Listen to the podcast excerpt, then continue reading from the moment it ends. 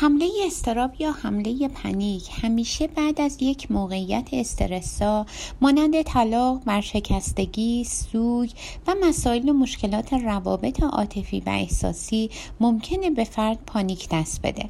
منتها بحث ژنتیک و هیچ موقع ما نباید بی تفاوت باشیم چون که بحث ژن توی این اختلال خلقی بسیار اهمیت داره.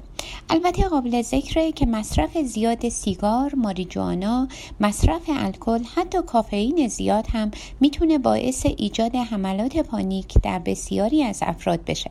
اگر بخوام خیلی خلاصه علائمش رو براتون بگم به این صورته که فرد دچار تپش قلب شدید میشه تنگی نفس احساس خفگی سرگیجه تهوع تعریق احساس لرز فرد می‌کنه و دست و پاش مورمور میشه یه حس مورمور شدن دست و پا و از همه مهمتر به فرد ترس شدید از مردن دست میده.